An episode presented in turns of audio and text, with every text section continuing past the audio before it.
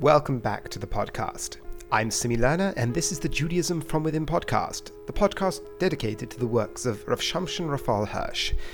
Property, damages. We're in the world of mishpatim, that category of commandment that we know by dint of being human.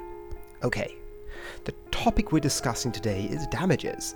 Now that sounds obvious, like you break something of someone, you have to of someone's, you have to pay for it. But let's break down the categories, and there's two more let's call them philosophical points that Rav focuses on. When I damage something of yours, that is a focus of the Torah. About when I do something, I am responsible. Responsible comes from the, originates in the word to answer for. I answer for the things I own.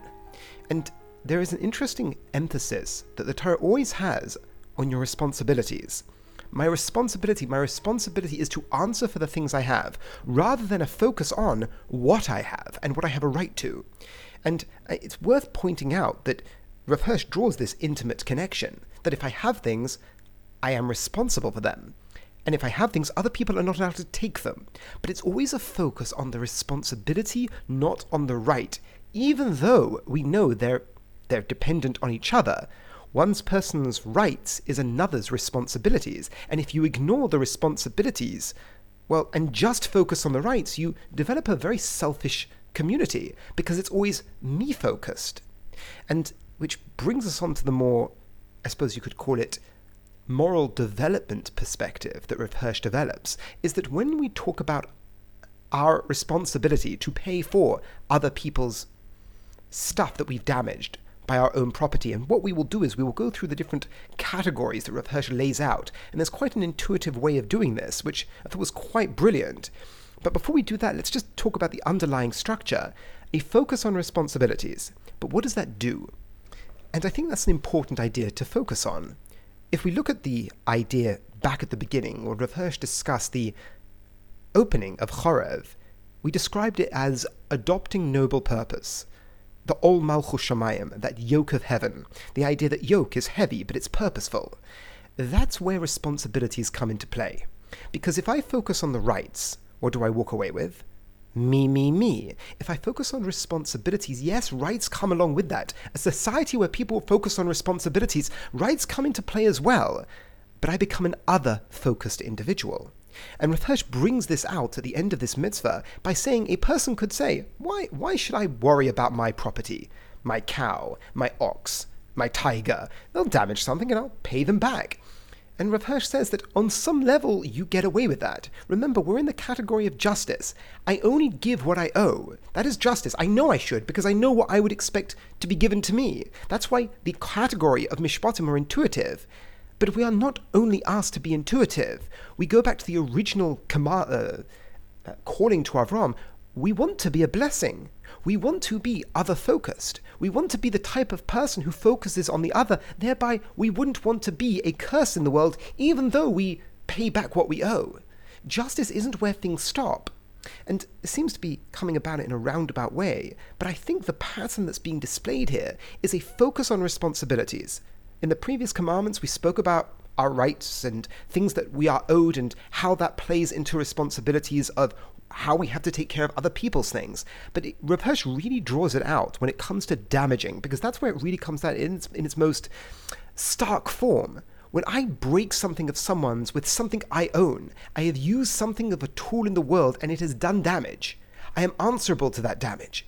But if I am a type of person who focuses in on the responsibility, I'm always other focused.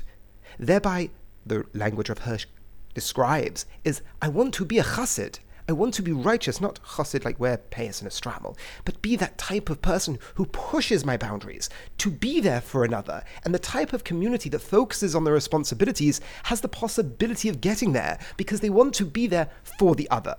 They want to extend themselves. They want to become that type of righteous blessing on the world. And that's what happens when you have a focus on responsibilities. What is the responsibility we're going to discuss? Damages. When I own something, and it, be it my animal or be it my very being, I am responsible. And the way Rav Hirsch plays it out, or plays out the uh, categories, is that we have either animate or inanimate objects. This isn't objectifying animals, because we have specific commandments that we're going to discuss later on in regards to animals. But from the point of view of my property, I have animals, think, and I have objects. Classically, in the Talmudic and in the Torah, you either have a, a pit or you have a cow. But animate objects, like animals, also fall into two categories things by their very nature that are docile, and things by their very nature that are dangerous. You can either own a cow or you can own a tiger, and responsibility differs to how obviously you should watch these things.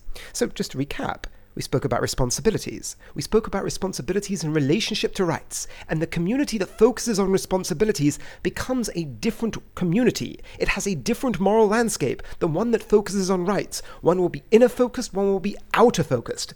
Just as another point, I think I got this from Rav Hirsch's grandson, Rav Isaac Breuer, that he who focuses on responsibilities is also freedom focused. What I mean by that, if I increase responsibility in the world, I don't feel that's encroaching on me. I feel that's liberating. I think people are becoming more responsible. I look at that as being a positive move. But if I have a focus on rights, what happens when more people get more rights? That's infringing on me. People are taking away from my rights because there's only a limited amount of rights, and the more people have rights, well, the less I become. But if I have a focus on responsibilities and the more responsibility that's out in the world, I look at that as a positive. It's an interesting, uh, once again, just it's an approach that you take to a concept that paints how you look at the concept. So that was the, let's call it the philosophical structure. But now we brought in the actual mechanistic or the categorization. You have inanimate and you have animate. The animate, it's either docile by nature or dangerous by nature. An inanimate also fills, it fits into two categories. One, something that moves and something that doesn't move. You have a pit that doesn't move and a fire that does move. So you have these four categories, or two categories, both subdividing into two further ones. And you can see how this plays into responsibility. When it comes to animate, they have instinct, they have movement. There's only a certain amount of control I can exert on them, and there's an unpredictability to them. When it comes to the inanimate world, well, then my responsibility obviously is more because there is more of me there. The more of you involved in the action, the more you answer to. And lastly, there's personal force, when you use your own being to cause damage. This is, I suppose you could say, at the highest level of you in the action.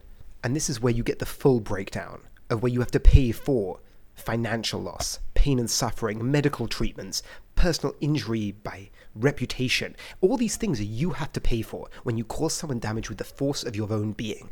And Hirsch creates the hierarchy from the very lowest all the way to the highest, from animate to inanimate to your very force. And the general picture that's being painted here is that you are the master of your ship. You are being imbued with the responsibility, but once what comes along with that is the right to property, the right to use your, your bodily force in the world. But when you have a right to do something and you use it inappropriately, you are responsible. You answer for that. And we have a focus on the responsibility. That creates a type of person. That creates a type of person in your relationship to yourself and in terms of your relationship to others. So if we play out this structure again, we're talking about nezikin, damages. And we played up the hierarchy on a bedrock of responsibilities, focusing in on responsibilities, not rights. You focus in on responsibilities, you get a type of person who is other focused, not self focused, and thereby they go beyond the mishpatim. They go beyond the what I must do. I could not take care of my animal, my pit, or my fire, and pay the consequences. Yes, but that's not the goal. You are an other focused person. You are called upon to be in this world a blessing. And we all know that when we're looking for the meaning in life that emerges from responsibilities, we call it a yoke. I go back to this idea again and again. The metaphor for the Jews is an ol, a yoke that goes on our shoulders, that which is heavy because it is purposeful. A yoke isn't a cross, a cross that you march up the hill for no purpose whatsoever, a symbol of death. No, a yoke is a symbol of life it's an agricultural symbol because it produces food. It produces food in a way that's heavy, burdensome, but ultimately meaningful. And that is a life of responsibility. And that's the life the Torah paints for us. So, Nezikin damages the hierarchy from animate to inanimate to your very force of your being. And that force that you live out in the world, you are ultimately responsible for. So, on that note, Mitzvah 49 from Chorev. Have a wonderful week and a wonderful Shabbos.